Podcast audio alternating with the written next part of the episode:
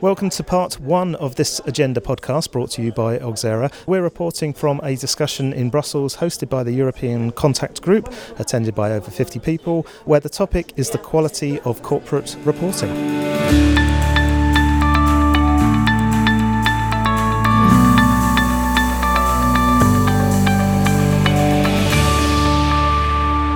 Hi, and welcome to the Agenda Podcast. My name is Russell Goldsmith, and we're recording this episode at an event hosted by the European Contact Group, who recently responded to the European Commission's consultation on the quality of corporate reporting. Today, we're going to find out more about the findings in the response and the possible policy implications. To kick things off, I'm quickly catching up with Maurizio Donvito, a partner at PwC and the chairman of the European Contact Group.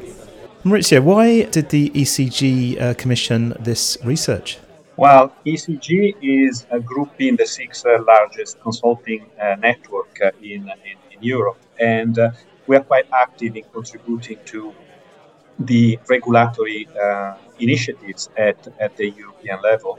We therefore responded in 2022 to the consultation launched by the European Commission on corporate reporting, and the Commission was asking for a call for evidence.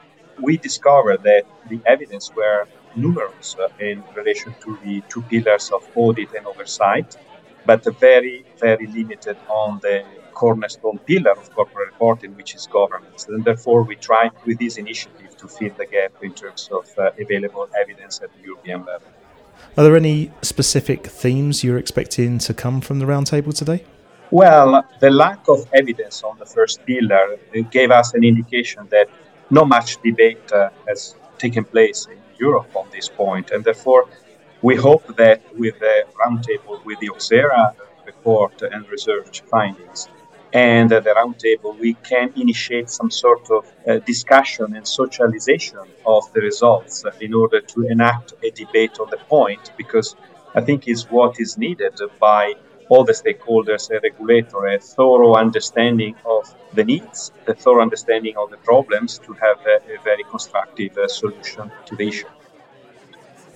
So I'm now joined by Andrew Hobbs, who is the ECG lead partner for EY and EMEIA policy leader at Ernst & Young. Andrew is about to host the first of our two panel sessions where the focus will be on the findings of the Oxera report, which showed the benefits of enhancing and harmonising management and boards' responsibilities for corporate reporting across the EU. Andrew, it will be interesting to see how regulators, industry and academia uh, representatives will engage during the panel and bring their complementary views on the findings of the report. What are you hoping to come out of the discussion today? I think what I'm hoping that will come out is a general consensus that doing something in this area, as far as driving some consistency and increased focus on the importance of strong governance to high quality reporting, will come out. I mean, obviously, there are going to be some differences of views. I'm also hoping that people will start to see that there's a different way of looking at regulation in terms of the wider benefits that it might bring beyond the costs that are incurred in simply complying. And the um, the Oxera study examines the potential benefits for European companies and investors uh, following a European corporate governance reform. W- what are your key takeaways from this study? Well, the thing that it, it really brings home to me, and I'm not an investment expert or an academic or an economist, but is this benefit that you can bring to companies across Europe by applying a, a blanket policy in this area, which will lead to a discount in terms of the uh, cost of equity that wouldn't otherwise accrue if you do it yourself as a company. So, in other words, investors look across the whole market. They don't have to engage with individual companies on the, the, strength of their governance. They can take comfort from the fact that there are obligations on boards and management to get this right and the discount to the cost of equity applies as a result of that blanket application. I'm sure Luis will be able to explain that much more eloquently, but that's, that's the big takeaway for me. That's great. Well, um, Andrew, good luck with your uh, session today. Thanks very much. So I'm just catching up with uh, Dr. Luis Correia da Silva, partner and chair at Oxera. Luis, what's the one thing you'd like people to take away from today?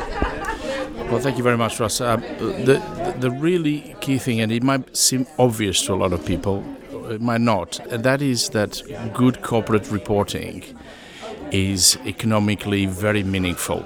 It matters to investors, it matters to society. And therefore, to the extent that we have a lot of inconsistencies across European Union members around the uh, standards of, rep- of corporate reporting, that will matter for the single market in going forward.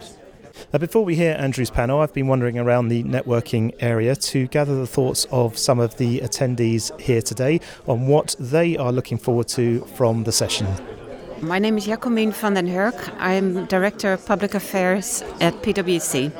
So, what I'm looking for is um, feedback from the panelists and from the participants more widely on what they think of the findings of this report, which the uh, European Contact Group commissioned to uh, support the Commission on the first pillar of the three pillars that underpin the quality of corporate reporting, the whole ecosystem of corporate reporting. It's not just companies, it's also auditors, it's also supervision. But uh, the corporate governance side was a little, we didn't have a lot of evidence of what would work to improve that part of the ecosystem. My name is Christiane Cunningham. I'm from Deloitte. I'm a director of the EU Policy Centre here in Brussels. I'm really looking forward to hearing that kind of broad perspective from many different stakeholders, how they view the, the, the, the results of the, of the Oxera report. And, and on that uh, topic, what did you find most compelling from Oxera's findings? I think for me, the most compelling finding was just the impact on the cost of equity of increasing um, management accountability for corporate reporting. And I, fa- I found that quite striking. Intuitively, you would expect it, but I thought it was really interesting to see the data. Okay, well, time to hear the first of our two panel discussions. Uh, Maurizio is going to firstly introduce things, and then we'll hear from Luis before handing over to Andrew to moderate the rest of the session. Uh, welcome to the roundtable. I'm Maurizio Donvito. I'm the European Contact Group uh, Chairman. And on behalf of the ECG leads, I wish to welcome to the roundtable today. The ECG is an informal grouping of six large accounting networks. We collectively employ more than 290,000 people in uh, EU. Our mission is to contribute constructively to the EU legislation and policy debate and uh, the Oxera report we will be talking today was commissioned by the ECG in the effort of collect evidence about the first uh, pillar, which we consider the cornerstone of the three pillars that uh, underpin the quality of the corporate reporting ecosystem in uh, Europe. DG FISMA has, uh, in the, in, the, in, the, last few months, indicated that uh, such evidence was missing, and we diligently work to fill the gap. We have uh, two panels today. Uh, after Oxera will have presented their research to us, the first panel will discuss the findings, whereas the second panel will discuss policy options. I regret not being able to be uh, with you today, but uh, I'm sure I'm leaving you in capable hands of Andrew and Pablo to steer the two panel discussions. So I think, uh, having said that, I think I leave the floor to Luis uh, from Oxera that is going to give us a brief introduction of uh, the, the, the, research and, and the report itself. Well, good morning, everyone. Uh, Luis Correia da Silva, partner at Oxera. Uh, I, I, must say, when we were asked about how would you think about this question, the first thing we thought about was that there will be so much about it that most of it is going to be about us doing secondary research and gathering the existing evidence. Well, we couldn't be more wrong about it. There is very little about this, this question, and, and hence, really looking forward to today's discussion about it. And, and, and we hope that our report is, is, a, is a good contribution to the debate. It is what, what it is a contribution to the debate and to bring evidence to inform the decisions that uh, you will have to, to make one day. So it really is that spirit. And could I just say that obviously it was commissioned by ECG, but this is Oxera's report. This is our report. This is our views, nobody else's views. To the extent that uh, they also match other people's views, uh, they will know uh, that it's their views. But but this is our views. This is This is what we, we found, what the data told us, and how we wrote about what the data told us. So I've got here uh, uh, next to me um, Ryan Williams. Ryan Williams, who is professor at Paris Dauphine, and uh, Ryan was a co-author of mine while he was still at uh, when we, he, he, did the, the, whole report with us, and, and then he left Oxera uh, after that. But but he was one of the co-authors. So he's he's here with me today, and he will bring quite a lot of the academic perspective, the research perspective into these, whereas I'll stay more perhaps at the, the higher level kind of questions. I wanted to start by making perhaps a series of points points around what might be quite an obvious set of points, but I wanted to, to start with the context and why we, Oxera, wanted to be part of the discussion. And that is that good corporate reporting is economically very meaningful. And that's quite a quite a, an obvious point, but, but let's just spend a few moments reflecting of what it means. The most traditional way of thinking about it is that good corporate reporting has implications for capital market efficiency, it reduces the cost of capital, it incentivizes investment, it leads to better corporate valuations all of those things. That's the sort of the typical kind of resource allocation, capital market efficiency argument, set of arguments that one reads. But I think there is perhaps a different way of positioning these and, and perhaps adds a, a, dimension which I think is much more, in my view, important for the future. And that is that good corporate reporting it creates positive externalities in the sense that it aligns the incentives of investors with other stakeholders. And what I mean by that is that, that good corporate reporting on financials of, of a corporation seen in the context of and examined in the context of other non financial information, hand in hand, good reporting on, on both of them is really important for us to understand what is a company that generates profits as a result of improving not just on financials but also on other societal benefits relative to another company that generates profits but by not making improvements to uh, other parts of society. So, take an example. I've got two companies that generate each one of them, two large corporations, 1 billion euro of profit a year. One improves on natural capital, it provides for maintenance of, of natural capital in, uh, instead of degradation of natural capital. It improves on climate change, improves on net zero objectives, it improves on, on community objectives, social capital, etc. But the other generates the same 1 billion euro profit, but doesn't do any of those. At best, it maintains what's uh, around in, in, in, in those other capitals.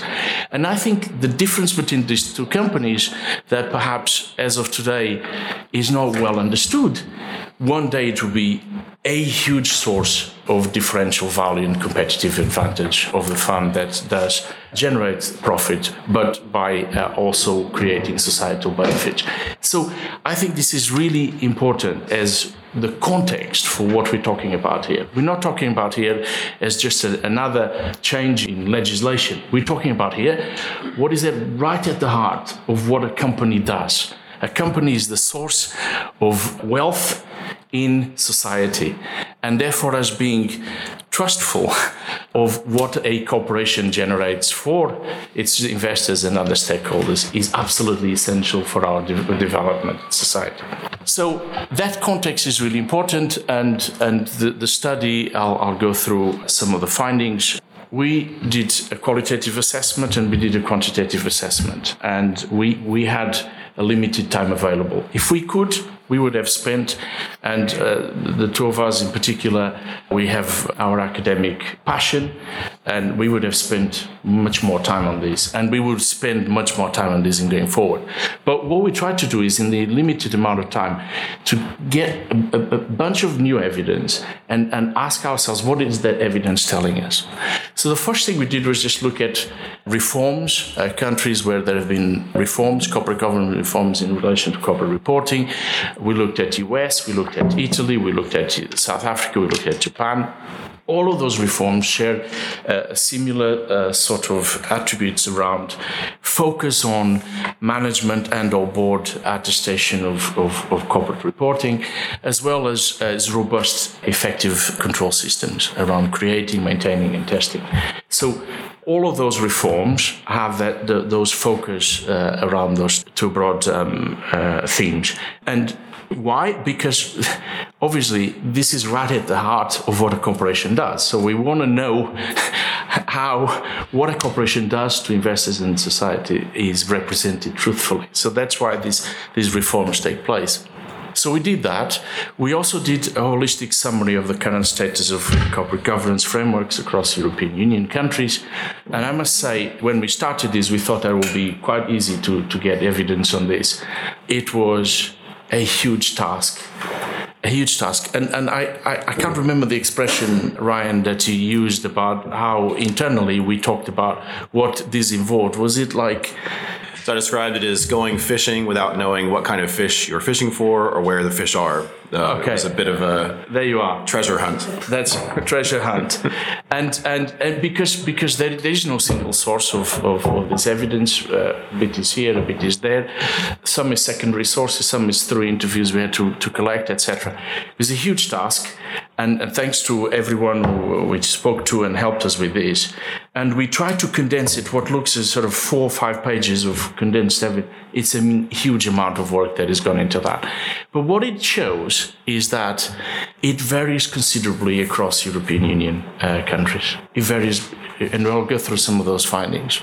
And therefore, to the extent that good corporate reporting is economically meaningful, as I've argued before, the fact that we have inconsistent standards, inconsistent perspectives on these across countries is not contributing to the objectives of the single market. I, I think uh, I would argue that very forcefully. To the extent we've got more consistency around that, it will contribute to the development of the single market. It will contribute, in my view, to economically meaningful outcomes. Then we also did quite a lot of quantitative analysis, and it's impossible to go through all that. We put a lot of stuff in the appendix because if you had had to go through 40 pages of econometrics and all that stuff, you would have been quite bored, and quite a lot of people who read it uh, were bored uh, by those, those. So we put a lot of stuff in appendix. We looked at the impact of corporate governance reforms in the US and Italy. We didn't do that for South Africa and Japan because the, they are more recent reforms, and therefore the post-reform data that we were able to collect wouldn't have allowed sufficiently long time frame to look at the impact on, on metrics. And we looked at metrics of capital markets efficiency, whether it reduces investor risk, whether it improves uh, financial reporting through uh, a metric of accrued quality and corporate governance rating. And what we found from, from the, those various data analyses is that we found that the post reform, there are improvements on, on those three metrics. Okay? So I'll, I'll now go through that in, in, in a bit more detail in a moment.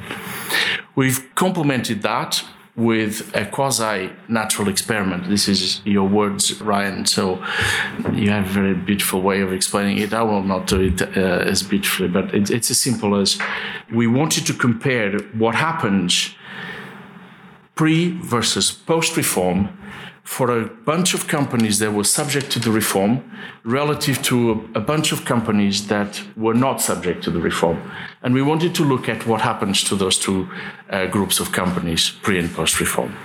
So and I'll, I'll go through those results in a moment, but just to say that we did that for the for Italy companies part of the StoXX 600 versus the other constituents of the StoXX uh, 600, but non-Italian not subject to the reform in 2005, the post Parmalat uh, savings and law reform in 2005.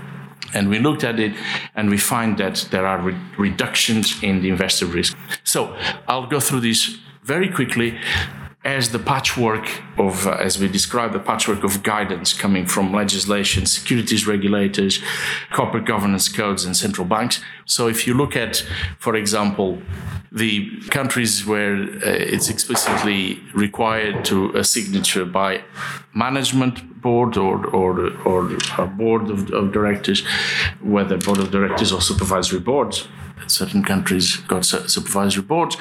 And what it shows here is a very varied picture. Uh, in certain countries, yes, management is required to attest the accuracy of the account.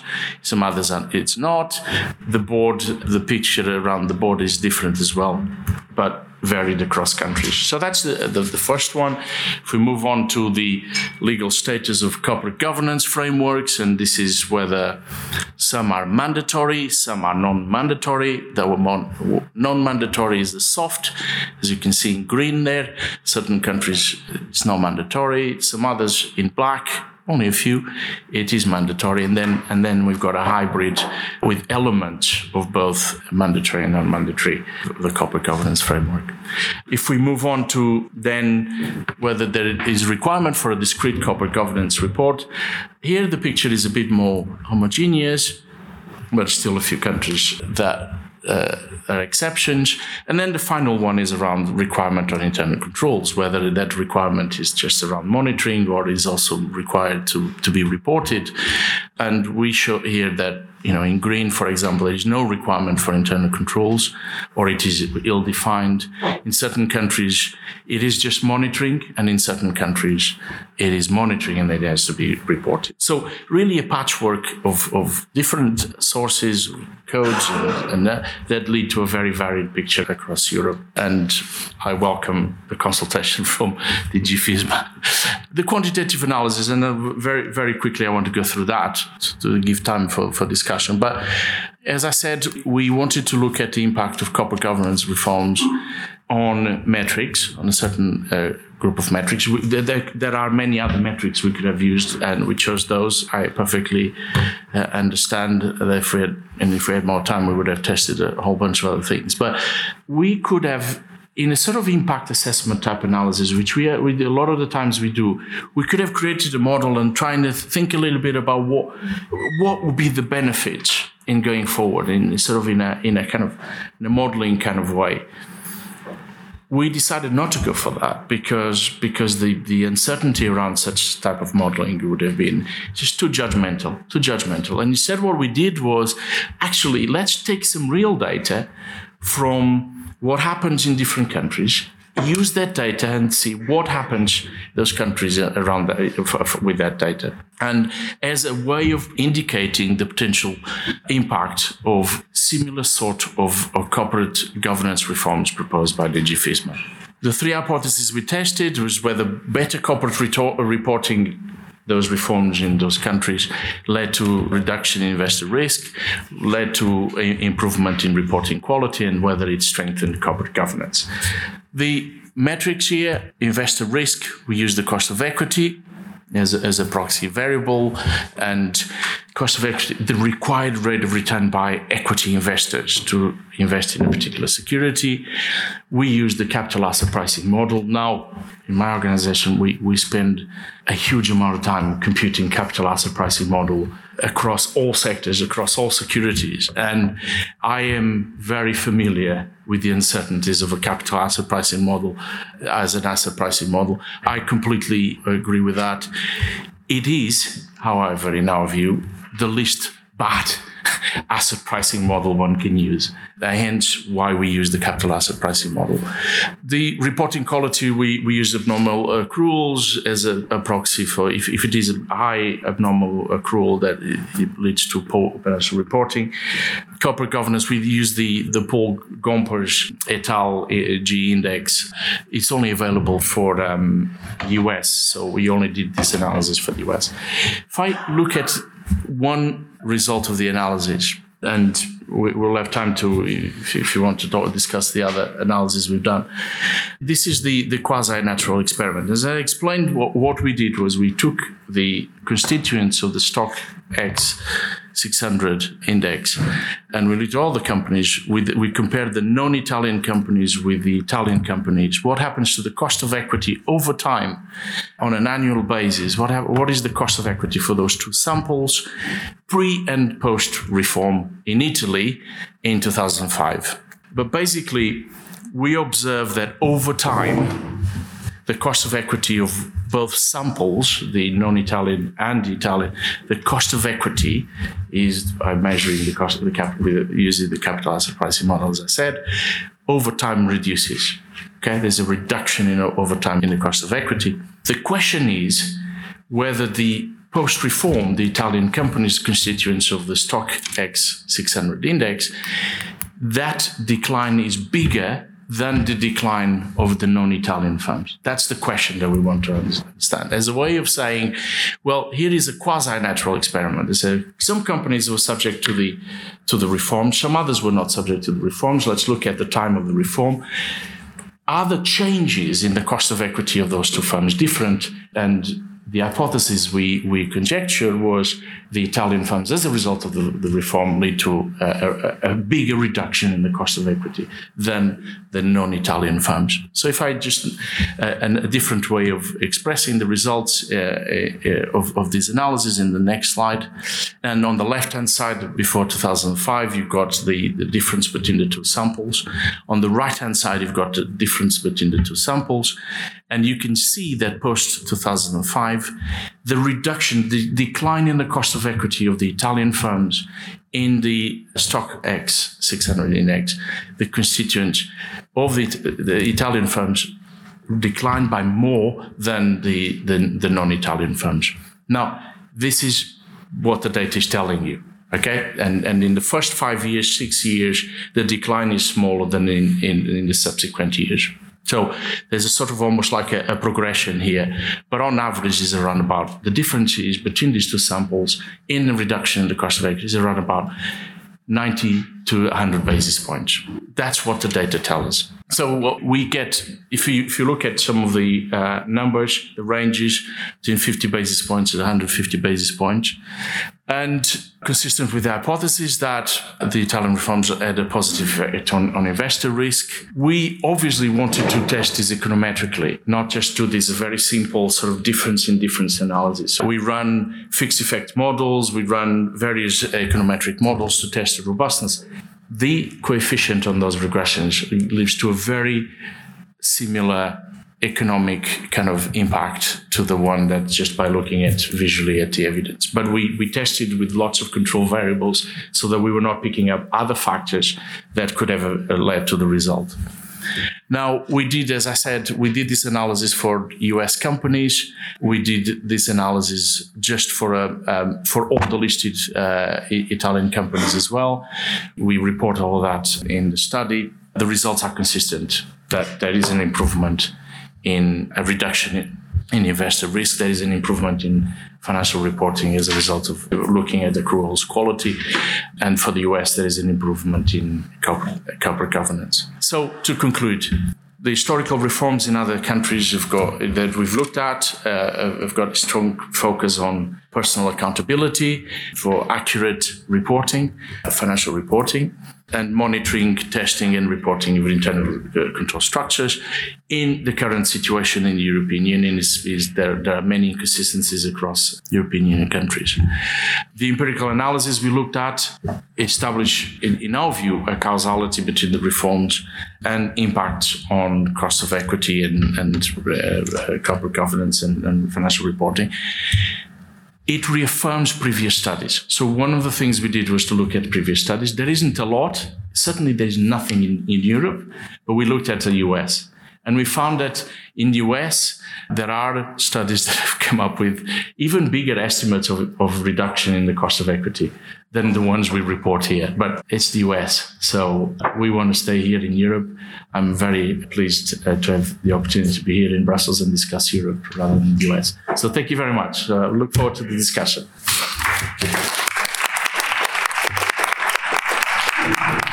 Thank you, Luis. My name is Andrew Hobbs. I'm the uh, public policy leader for EMEA for EY, and I'm delighted to host this first panel for you. Um, I'm in awe of the quality of the uh, panel I have next to me, so let me introduce you to them briefly. We're going to discuss reflections on what Luis just talked through. So, uh, going from my left to my right, I'm delighted to welcome Gabriela Figueiredo Dias, who is currently the chair of, of the International Ethics and Standards Board of Accountants, uh, but is also previously in, a, in another life was an eminent uh, securities regulator. To her left is Karel Lannoo, who's the Chief Executive Officer of CEPS, the Centre for uh, European Policy Studies. To his left is um, Professor Nicole Ratzinger-Sakel from the University of Hamburg. And to her left, we've got Luis. And then online, we're so delighted also to welcome online Chiara Mosca, who's a commissioner with Consob and also an academic, as you'll hear later. Nicole, you're an academic, so I'm sure, you know, I've, I've talked to a, a number of academics about this report and they always have an opinion. What's your view on what Oxera has done? And what, what do you like about the report? Yeah, so first of all, I like the report. There are in particular two things or two aspects I like. First, um, the very detailed descriptive overview of the current corporate governance structure in Europe. Both of you uh, explained briefly now how much pain it was to get that data, but I think it's it's a huge finding, and I also think it shows us that any reform that probably will be conducted in the future won't have the same influence on these fragmented corporate governance structures within Europe. So it depends on the benchmark of the country that you are having. And then depending on that, you can measure an, an impact. So that's the first point. And the second point is that um, you attempted to quantitatively measure with a quasi-natural experiment, um, yeah, to measure the, the influence with all the challenges that come along with such a methodology. But nevertheless, I, I really like uh, that you tried. Very good, Nicole. I think that's damned with that's fake praise, start. isn't it, Luis? That's a good start. we'll have a good discussion. No, no, I, I like it. but certainly, I, I have some some some questions. Good. Do you want to set out what those questions are? Yeah, Please do. I, I would love to. so uh, you you you said it already, Luis, that um, you were looking at Italian companies, but I was wondering why you are only uh, picking up 42. So there are 42 Italian companies matched to a huge control sample, and I was wondering, is there some selection bias? Why are these 42 companies considered the Italian companies and other ones not? Uh, it's just the constituents of the StoXX 600 index. Yeah, but there they must are the ones. But there must be more Italian companies that are subject to corporate governance reforms than 42. At least I would think. Luis, I'll take that one. My name is Professor Ryan Williams, University Paris Dauphine, PSL. We do two passes on Italian data. So the yeah. first two that are in the appendix is just a first difference in US data and a first difference in Italian data. We've done the Italian study on all the listed Italian companies, just the first difference. So we get a very similar result. The coefficient is very large because if you go back to the 90s, the Italian data become very noisy. Um, they, there's a switch from the lira to the euro at that point. The index changes several times. So we get the same result. The coefficient is actually very large we don't report it in the appendix for that reason. But I, so we we have done it on the broader sample. For the experiment to match with the control group, that sample shrinks to where you get 42 of the the 600 are Italian. The experimental group and then the rest are the the control or the placebo group say it another way okay i, I got so, that you are doing robustness so, che- checks yeah. and i trust that your results so, are robust but still i was wondering why because you highlight that you have over 40 then i thought how much more than 40 and then i found 42 in the report so i was a little bit Nicole, skeptical why only 42 yeah so so just to be clear so we, we do both all of the italian okay. listed companies as one exercise and then we do the quasi natural experiment.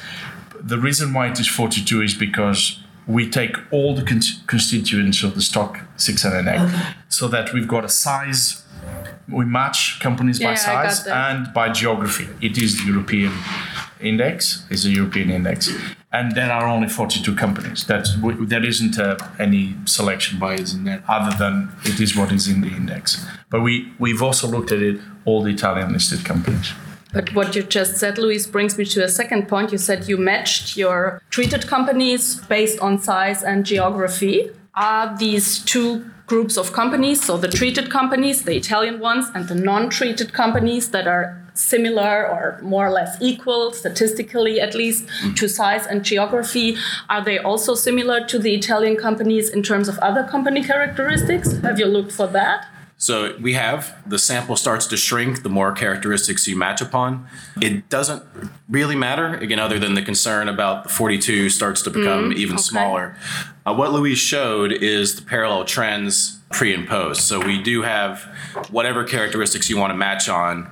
In terms of the dependent variable cost of equity, you have parallel trends pre experiment and then the divergence post experiment. So, at least to me, that was somewhat comforting in terms of the, the, the pre-experiment characteristics. I think the pre-data is very short you're having, but it's not your fault, but it, it yeah. is the way it is. So these cost of equity distribution in the pre-period, Three you years, can yeah. at least assume it was equal because it has to be equal, but you don't have a longer time frame.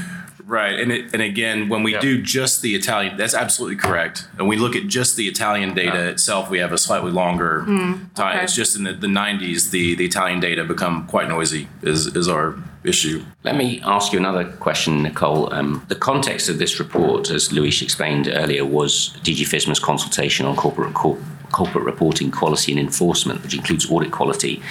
What links do you see between strong governance in this area and audit quality? Yeah, this this was one point uh, I also liked, and I also would like to discuss with you because you you motivated um, focusing on corporate governance, also with just as Andrew said, this potential link between corporate governance and audit quality. And I'm perfectly fine with you. Audit quality is determined by many factors, and also so-called context factors. One of which is very likely corporate governance.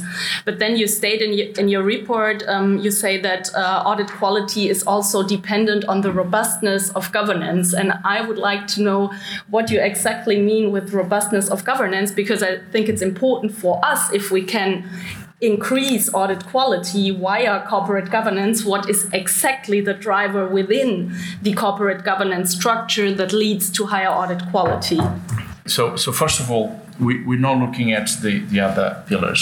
So, and, and, and I, I completely agree that we, one needs to reflect more on the on the question you, you you're asking, and and we haven't we haven't looked at that question. And just to be clear about that, the focus of, of what we are saying is we need to ensure that we internalize the externality within the corporation. This is the important point of it. This is why it really matters. Now, the audit quality is really important, and there's a lot of stuff going on. I mean, you know, Oxera has written the reports on the status of the audit market. So for for 20 years, um, you know, for in UK, for the European Commission, whatever, we've looked at that, and, and there are a lot of reforms that are required and all that. But that I would see this as different from what we're talking about here is ensure that the right incentives within the corporation are in place.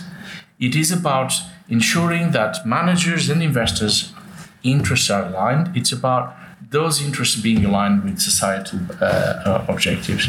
So it's internalizing those externalities, and that's why these corporate governance reforms are, for me, absolutely essential for that. They're right at the heart of the trust that we have on the corporation. So I'm not saying there aren't uh, parallels, there are, and we need to think about those, but, but I'm, I'm actually talking about these effects as just as internalizing the externality effects, uh, if I can call it that way. I'm not sure if I answered your question, but I hope I did. I uh, referred to the statement that you were making within your report, saying that looking on corporate governance right. has also the, the advantage that a more robust uh, governance leads to a higher audit quality. I, I got that, but what, what was my point was what is the more robust uh, governance that really drives audit quality in the terms of increasing audit quality? So it's one of the conclusions you are oh, drawing, oh, okay. drawing in your report. Sorry, and I wanted to I reflect not, on I apologize, then I, I did not Luis, answer your Luis, question. if you could just answer that, and then i would like to move to Chiara just to give. Yeah, yeah, sure. My, my, the, the response is, is, is I think if we are internalizing external, and we've got the internal control systems in place, and we've got the managerial, the CFO you know, signing those reports, if I may put it as, as bluntly as that, I think that will have an impact on audit quality. I think it will have an impact on the incentives we put on auditors. So I see that as mutually beneficial. Sorry, that, that's what we meant in the in the report. Yeah, Apologies, that's I did what not I answer. referred to. Can I just add a two sentence anecdote? Um, I started my career in audit at PwC pre Sarbanes Oxley. And my God, did those audits go so much more smoothly after the internal control structure was set up and you had management and even the employees understanding their place in the, the corporate reporting system. It, it got so much easier. So that has nothing to do with our study, but personally, I saw that on the, the ground. So I think there's there's a feedback loop between all of these pillars, but we only focus the academic study on on one pillar. But I, I do think there's spillover effects.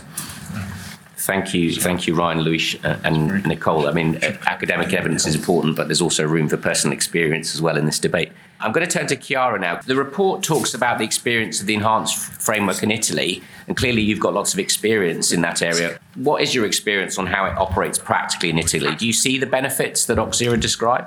Uh, the report deals with uh, corporate governance framework in Europe uh, as a fundamental pil- pillar uh, for corporate reporting. And well, I think that uh, uh, let me go back a little bit on the on the assumption, the theoretical assumption behind, which is very important for an academic, which is that high quality of, of information improves the way financial market work and improves the, the, the allocation of resources, which is the main task of, of markets. And uh, the report provides empirical evidence of such statement. And I was glad to see that Italy was one of the tested jurisdictions. So why Italy? Why my country, even considering that the other one was the US? Well, because a lot has changed in Italy over the last 25 uh, years.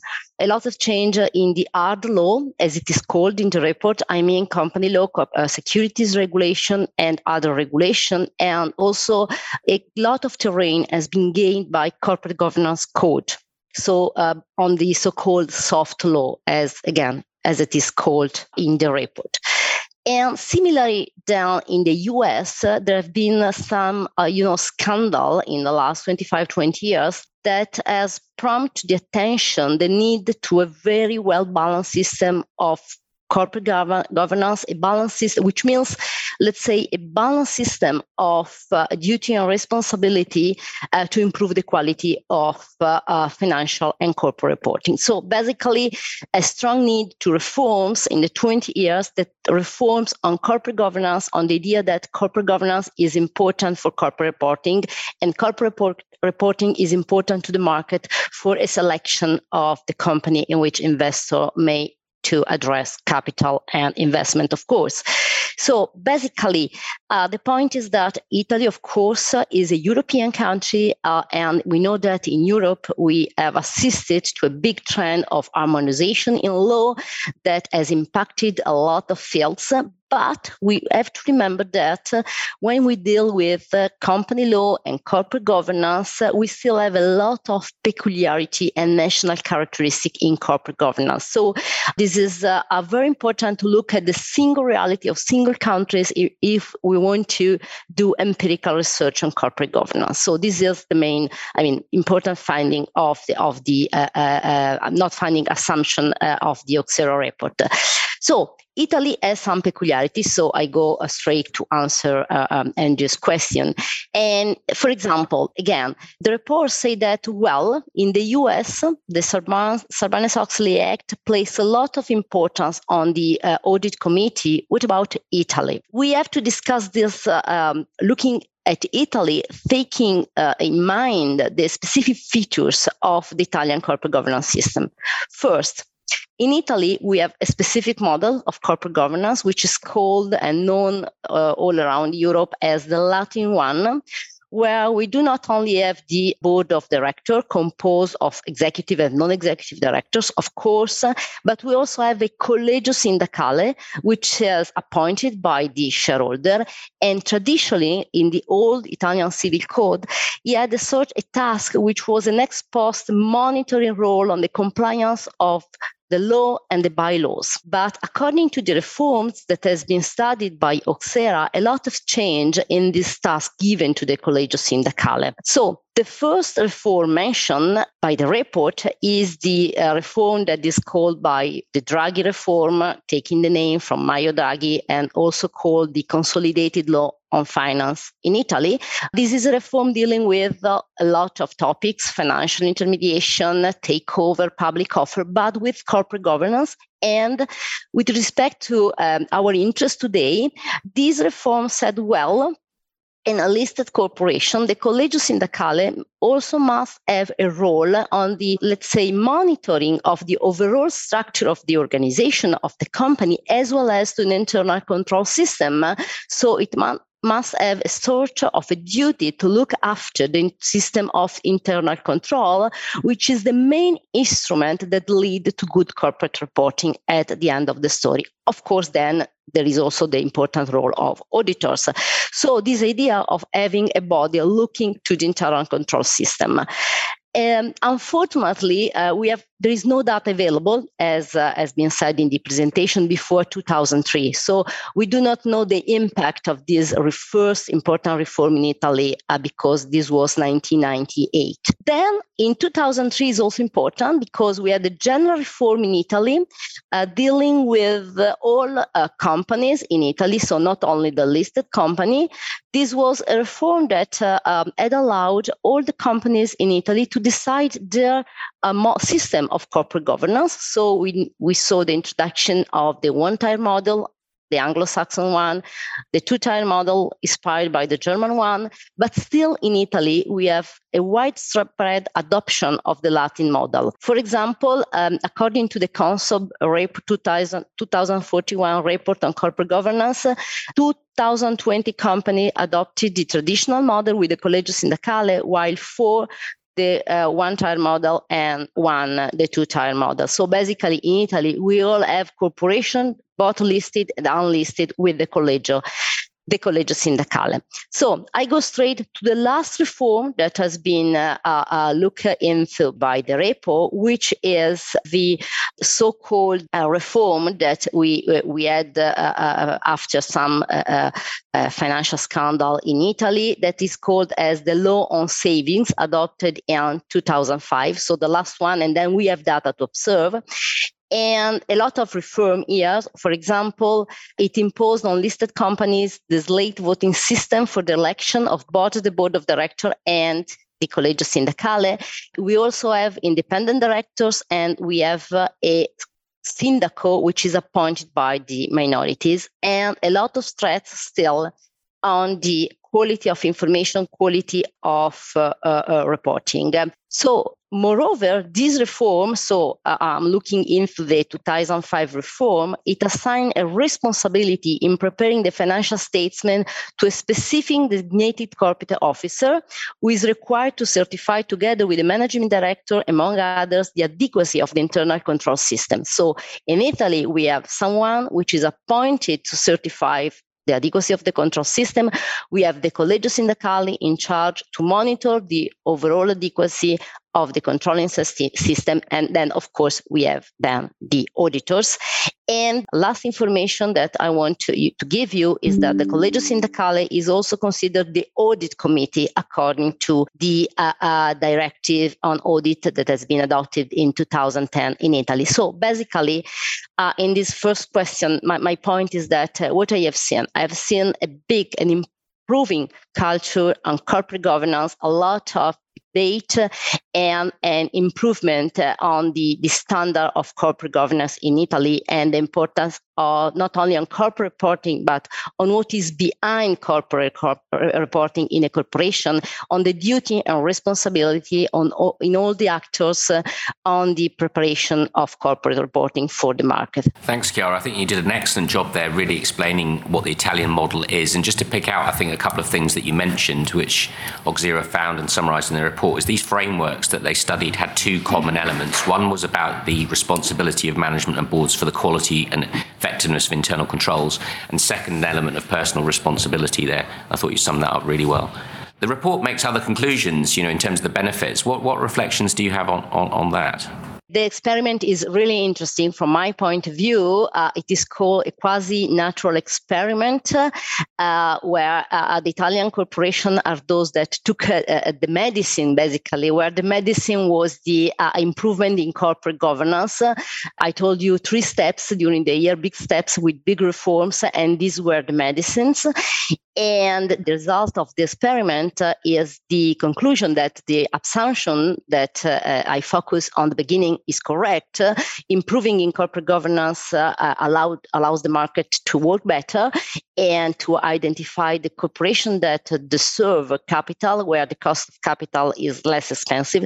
So basically, this is the result, the empirical result of Oxera, which means that we can overturn something that was the, the traditional uh, belief uh, about Italian corporation because if we look at the literature from the 90s to before, the, let's say, subsequent 10 years, um, basically the literature say that uh, Italian corporation, they pays in the market the so-called Italian discount. Italian discount was because the market uh, believed that there was weak corporate governance, difficult uh, uh, in understanding the quality of corporate governance, and this was paid by the corporation in a higher cost of capital.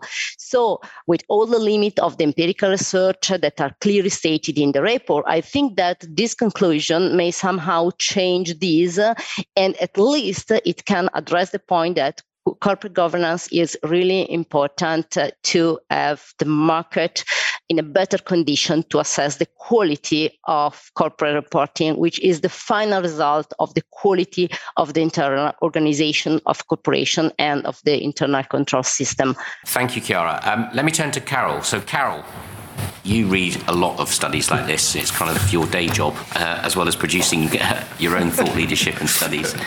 What reflections have you got? I mean, first of all, if I see a report like this, I, I wonder, I start with the question what is corporate governance? I mean, I remember, let's say, having done a lot of work on that a long time ago, let's say that uh, the definition, even on corporate governance, is not kind of commonly agreed in Europe. Let's say, of course, there's a very, very wide definition, which is the way which companies are um, governed and controlled. But then you come already to the point what is a company? And we know that in Europe it's already very difficult to find the definition of a company, and that for tax reasons. I think all the consultants know this very well, the, the, the big four know this very well. And yeah, we have one man companies. Of course, uh, do you have to speak about this in the context of one man companies? But why do I say this? Because in Europe, and my comments are of course given in from a policy perspective, we always have this issue what is the perimeter of harmonization. And if you speak about the parameter of harmonization in the domain of corporate governance, you say, what kind of laws are we talking of? So we're speaking about mostly company law, uh, that's where reporting comes in. But in Europe, we have harmonized mostly through securities law. Company law, if we look back over the last 20, 25 years, most uh, notable the Takeover Bids Directive, the 13 Company Law Directive, was notable for being extremely difficult. The Italians know everything about this because I think they had the presidency in 2004 if they managed to get this through. But it was a second chance. And even then, let's say that piece of regulation is seen to be plenty of, uh, with plenty of loopholes or plenty of holes because it basically allows for opting in or opting out of the legislation. But then, apart from company law, we have securities law. And in securities law, we have done a lot. And the Commission is working extremely hard at the moment, let's say, to even do much more in securities law. There is, for example, a proposal on the table on further harmonization of the prospectus regulation. Yeah, on company law, we made another proposal on insolvency law regulation. But what is my overall, I mean, these are the two fundamental domains of corporate governance harmonization. Company law has gone very difficult, and you have always extremely contested debates in Brussels if you want to harmonize company law. Certainly with the Swedes and the Danes coming over very rapidly if you speak about shareholder rights and if you want to harmonize shareholder rights because they think their system works well. When you speak about securities law, we have done much more, made much more progress because member states on average had much less in place on securities law. There was a whole body of company law legislation in place in most member states for 100, 200 years. I think Swedish company law legislation is even five or six hundred years old. I mean, in securities law there was much less, and that's why we have advanced much more. If you then see this in the context of an EU of 12, uh, later 15, later 20, 27 today, you see that newer member states have got less problems to accommodate. Of course, they had to essentially accommodate to the acquis, but also certainly states from Central and Eastern Europe had less of a body, certainly in the domain of securities law, but also company law, and could accommodate this much. Uh, more rapidly. But apart from company and securities law, there, of course, everybody knows there is social, labor law, taxation, environmental law. I mean, there are also different degrees of entrenchments of companies in society, different degrees of state ownership of companies, which make it extremely difficult to make assessments about this subject. Look at France, for example, state ownership of corporations. We know that France recently nationalized EDF but also Renault is partially owned by the state in France. Look at Germany, where half of the assets of the banking system are still owned by the state, or by the state, or by the public, meaning by the public, by the state ownership, not in public ownership in the sense of, uh, let's say that the uh, owners, or say that uh, there are sharehold, shareholders with the with the public. No, it's the state which is an owner. So once you want to harmonize, you will have to. Many different groups will come up with, with their own ideas, and which will make it will make it very difficult. On top of that, you have the whole debate about board structure, single and double board structure, which makes it also very difficult to harmonize. You have in Germany, but also in the Netherlands and also in other states, but mostly in Germany, employees represented on the board, formally represented on the board, and. Um, yeah, you have then, for example, something which is in the domain of corporate reporting, very important individual versus collective responsibility of board members to sign off on accounts. I don't know to what degree we have harmonized on this. I mean, I think there will certainly be people around the table who know much more about this than, than I do. I mean, all these elements influence so much if you want to have an overall, a single view, what has been the impact of reforms. If you then look at what uh, Luis has done and, and uh, Ryan, what has been the impact of the reforms? Can you make abstraction of a few reforms and forget about the others. So, what kind of reforms are you looking at, and what kind of sample of companies are you looking at to see that there is an impact on the cost of equity?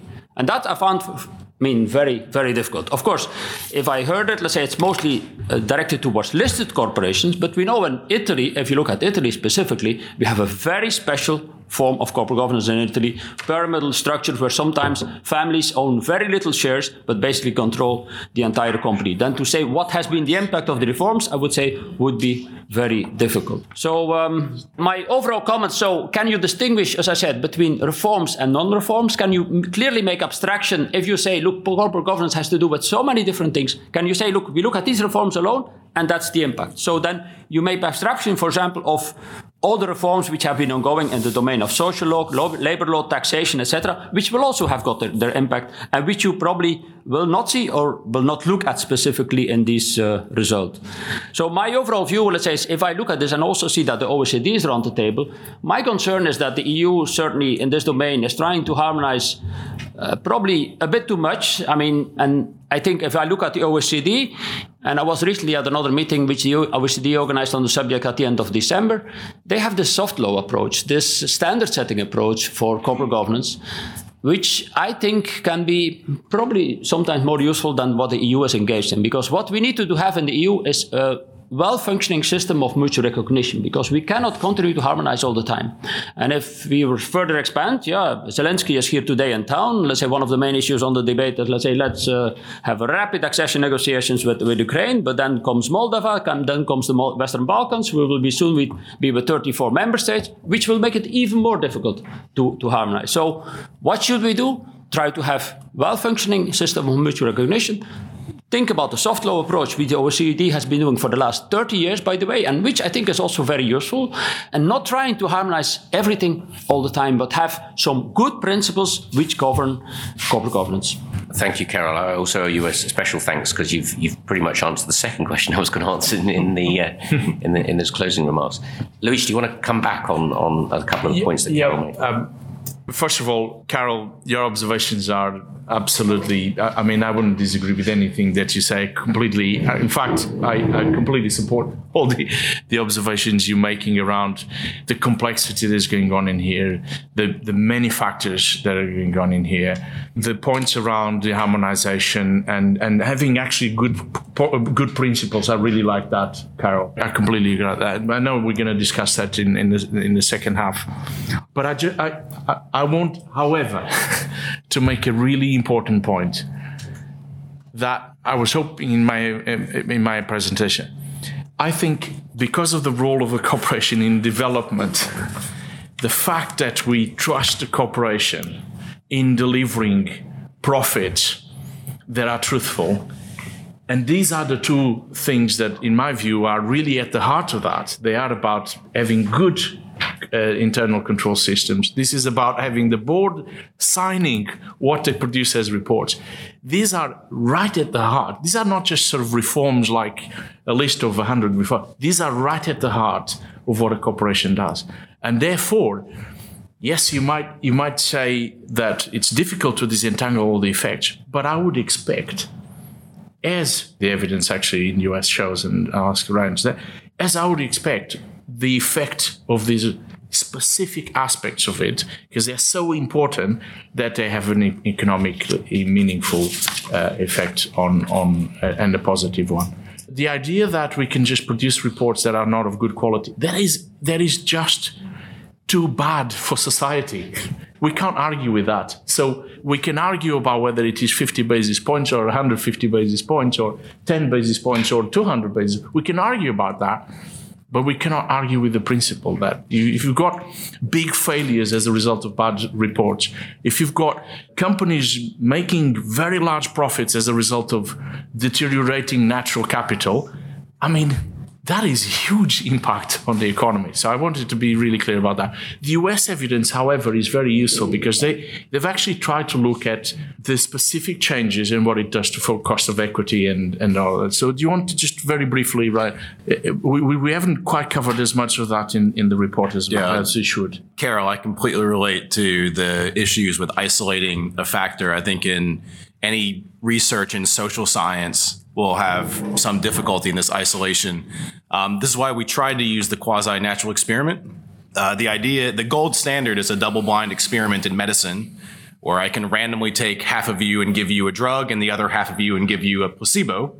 And that's what we try to replicate with the quasi experiment in the sense that Italy gets the drug the non-Italian firms get the placebo, and then we see how they react after the treatment is given. What I found remarkable is the results we got from that experiment, the results from the single change in the US lined up very closely with other studies in the US, at least eight or nine publications in accounting looking at Sarbanes Oxley and cost of equity all landed within our range or higher. There are also some statistical things we did that I won't bore people with, like firm fixed effects and year fixed effects. We controlled for the financial crisis.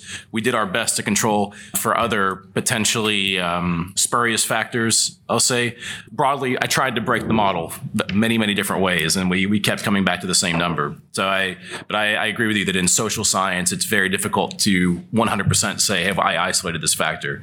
But I think a circumstantial case all points in the same direction. Karel, I don't want to shortchange you just because we're behind time, but anything you want to respond to on, on those points? No, I just had another comment. Just if we compare then EU and US, we have to know, let's say, that there are plenty of corporations in the US of which we know nothing.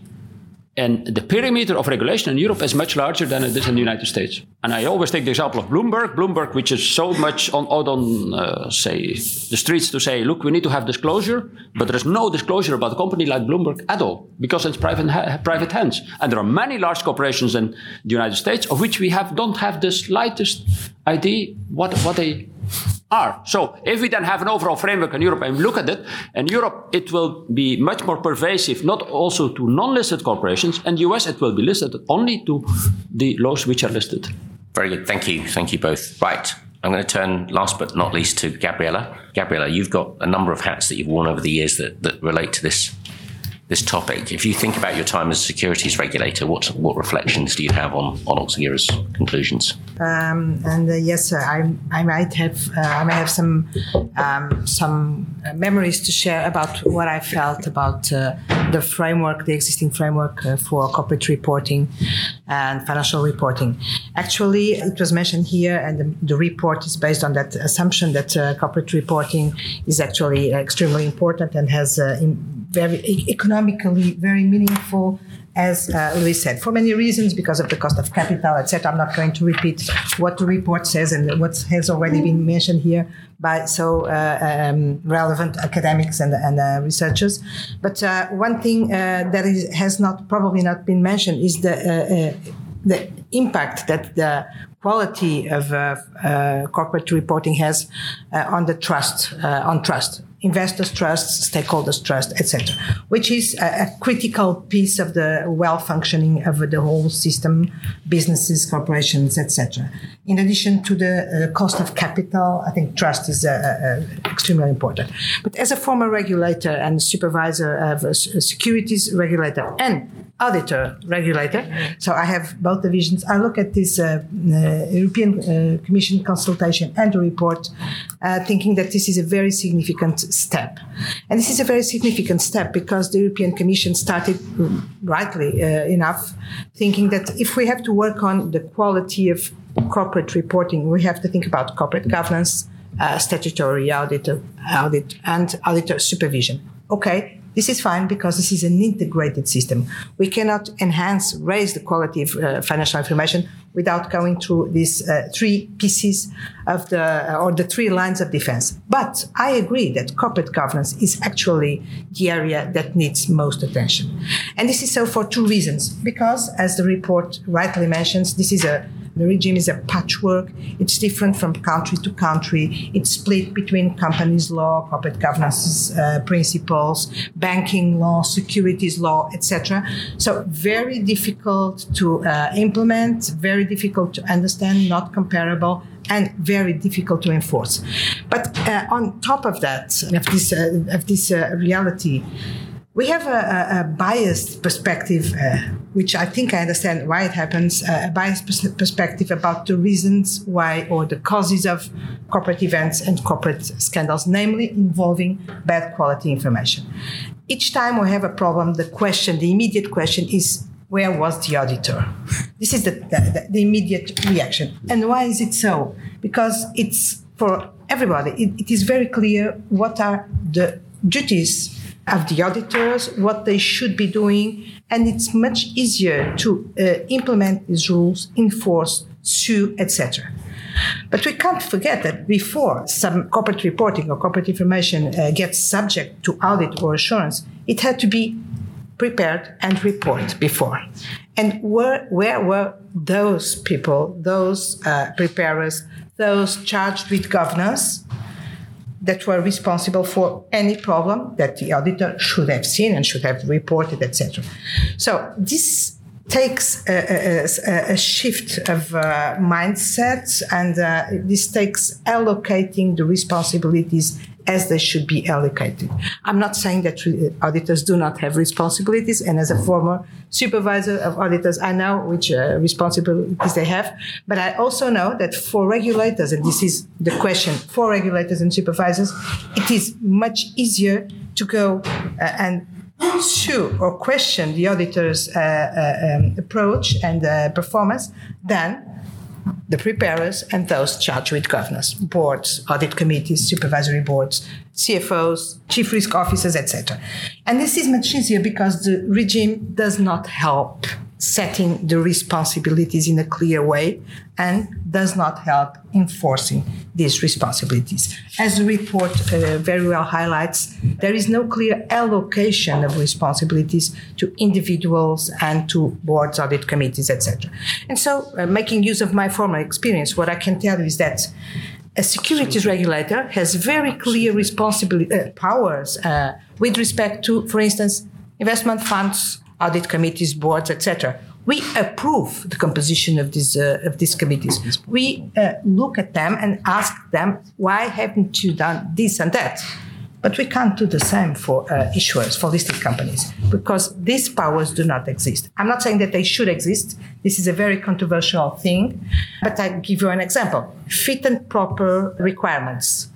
Securities regulators oversee, uh, regulate, supervise the fit and proper uh, requirements of investment funds, investment uh, companies, all the others, but not issuers and listed companies because these powers don't exist. This means that securities regulators have prudential powers over other entities, not over listed entities. And this means that uh, the, the, responsibilities within listed firms with respect to financial reporting and non-financial reporting more recently are very diffuse. Now, what can we do in that respect? Uh, of course, uh, working on the corporate governance regimes uh, uh, is uh, it's extremely important and useful. And it's a bit surprising that after all we have been through a lot of other areas in corporate governance, I tell you one, remunerations, diversity, etc., have been subject to clear uh, uh, uh, reinforcement, but not with what has to do with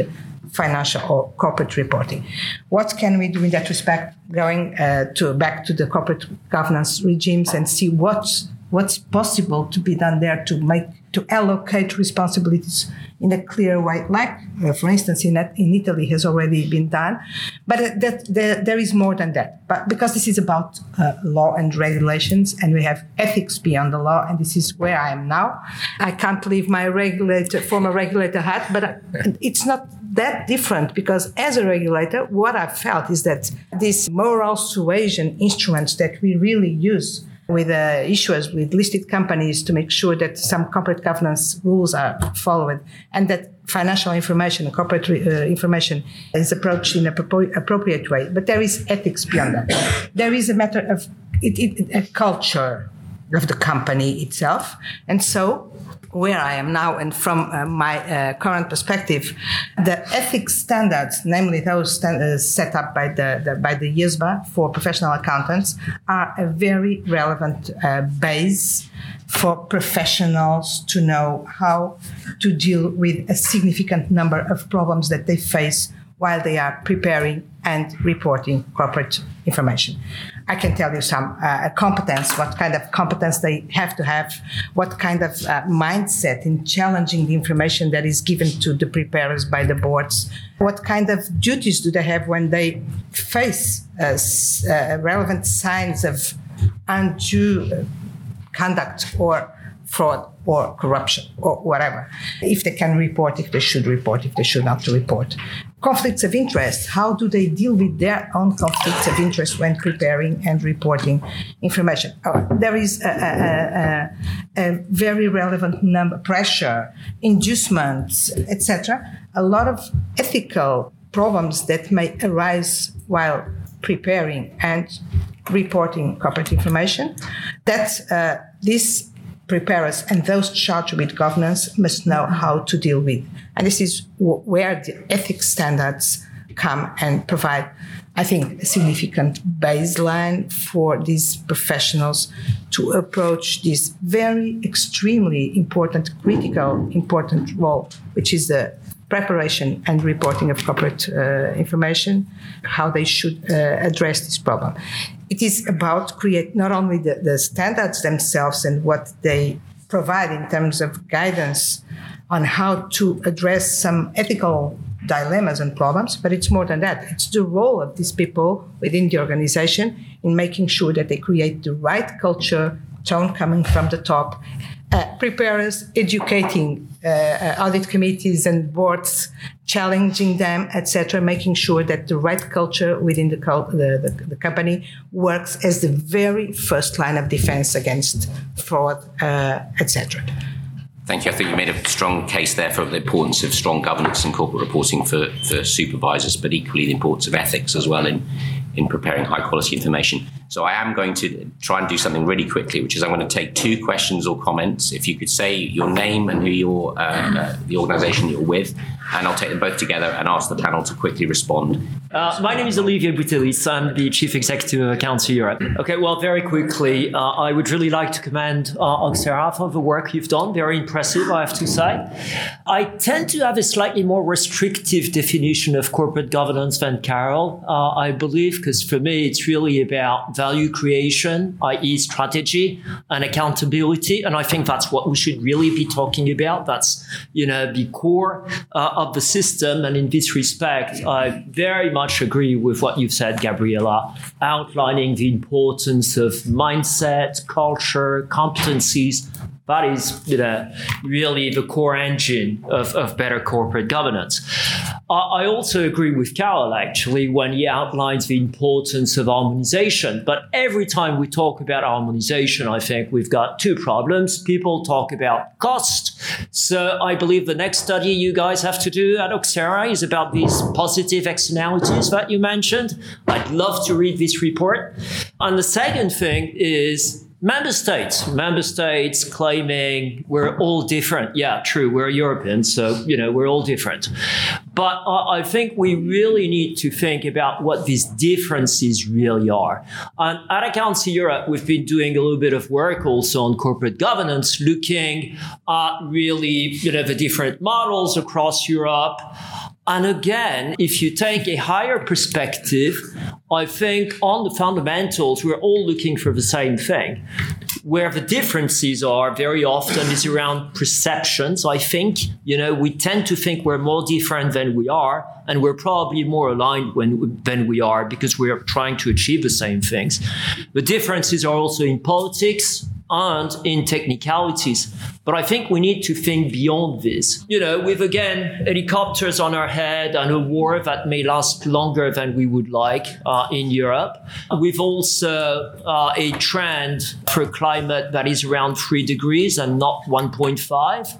And with, you know, this morning, the directors of Shell being sued personally for their climate strategy I wonder whether you think that the internal control debate should be extended to non financial information as it becomes to be seen as absolutely critical for the future of companies, their value creation, and also the planet.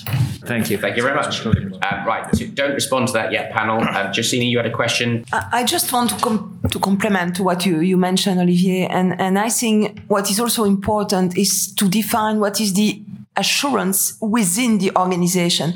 Because you mentioned rightfully uh, about the audit committee you mentioned about the external auditor but as a representative of the internal auditor uh, i would like also to emphasize the need for what i call a kind of assurance chain because there are many actors that can guarantee the quality of the report. And, and we need to, to work more on that and on the collaboration and the way we can work together for the improvement of the of the reporting. Thanks very much much. Right, I'm just going to take the question with Josina and then I'll sum up and we'll just ask the panel to respond and then bring it to a close. Josina. I'm Josina Kamerling, Head of Regulatory Outreach for the CFA Institute. Uh, I want to come in on Gabriela's point that there should be a, a, a clearer, a closer look at apportioning responsibility and looking at different streams within a company.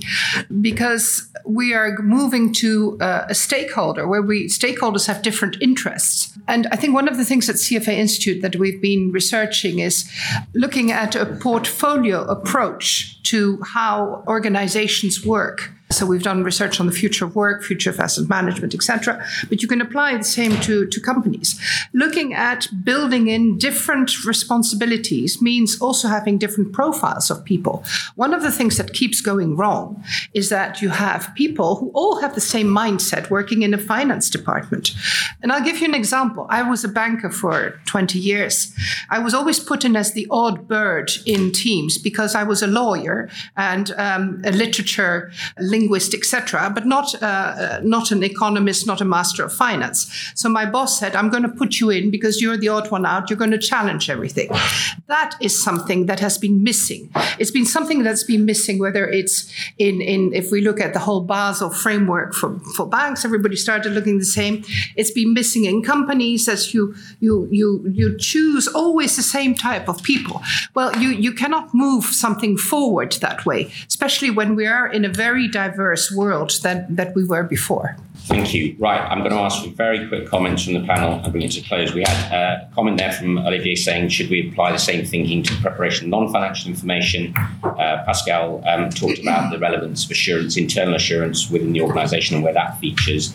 And then Josina talked about stakeholders having different interests and what's the um, importance of diversity in all of this. That fair? I'll, I'll answer very quickly the, on the first two points. Um, to Olivier's question, great question. Absolutely. I, I, I see it essential. You've got to be doing this at non-financial report. And, and the example I gave of two companies generating the same financial profit, but doing very different things for society is very striking for me. You, you, and, and one, you know, I, I, happen to do a lot of work and, and, and see these things about how, you know, what it means to deploy different capitals to improve on different capitals at the same time as having a certain profit. I see that in reality. So I see trust, Gabriela mentions, uh, driven by the combination of that financial and non-financial reporting in a truthful way. The role of the internal audit is absolutely essential in that because it is about internalizing the externality, and then you've got the external auditor role all very well uh, uh, clarified. So I see this as as Alex Edmans would say, growing the pie. Uh, I'm not going to comment on the all, all the questions. Of, uh, of course, internal uh, internal auditing is key, uh, as all the PCs are. This is a supply chain. what I was trying to say is that the first part of the supply chain is being left on, the, in the shadow, while the others are being highlighted, the ones that come after. And this is the this balance between the, the, different pieces over the supply, the corporate reporting supply chain that has to be balanced. As to the diversity, sustainability, non-financial reporting, and I put it all in the same basket. Of course, I couldn't say uh, differently. Everything that we are saying uh, here and discussing here is. Uh, as relevant for uh, for non-financial information. I'll call it sustainability information. Let's use the words as it is uh, already for financial information. It will take 20 years until we get to a stable framework and situation. We have to be humble, but we have to be ambitious as well. But uh, uh, concerning your, your, your question, Josina, about diversity within the organizations, this is, of course, a very big challenge, a, a, necessity, but also a challenge in many, in many senses. And getting back to what I said about the importance of the ethics, the existing ethics standards for accountants which support preparers and those we charged gov- with governance within the, the, company in preparing and uh, um, reporting. There is one challenge that we will have to address at some point in time, which is uh, the following: uh, we will have in the organizations people who are professional accountants and non-professional accountants, subject to different standards and different norms, and this creates a problem. Of course, I'm not saying that there is a, a clear answer uh, to that and a clear solution.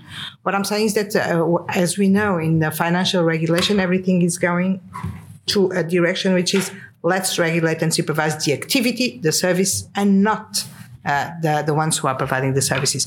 And this poses a lot of challenges and questions for the future. Thank you very much. I'm really sorry to have to bring this to a close. Um, let me just quickly sum up. Um, fantastic discussion there. There's clearly some challenges of, of the way that Oxera reached their conclusions and how they managed to isolate the results, but a general understanding that the direction of travel is certainly right wide importance about the importance of strong governance in this area, strong ethics, and getting corporate reporting quality right, and, and the wider benefits to society of doing so. And then some skepticism about whether a harmonised approach across Europe is possible. I'm sure I've done a disservice to some some points of view there, but um, let me um, bring it to a close. Let me thank Gabriela, Karel, Nicole in her absence, Luis, uh, Ryan, and Chiara online. And if you could help me um, show our appreciation the normal way.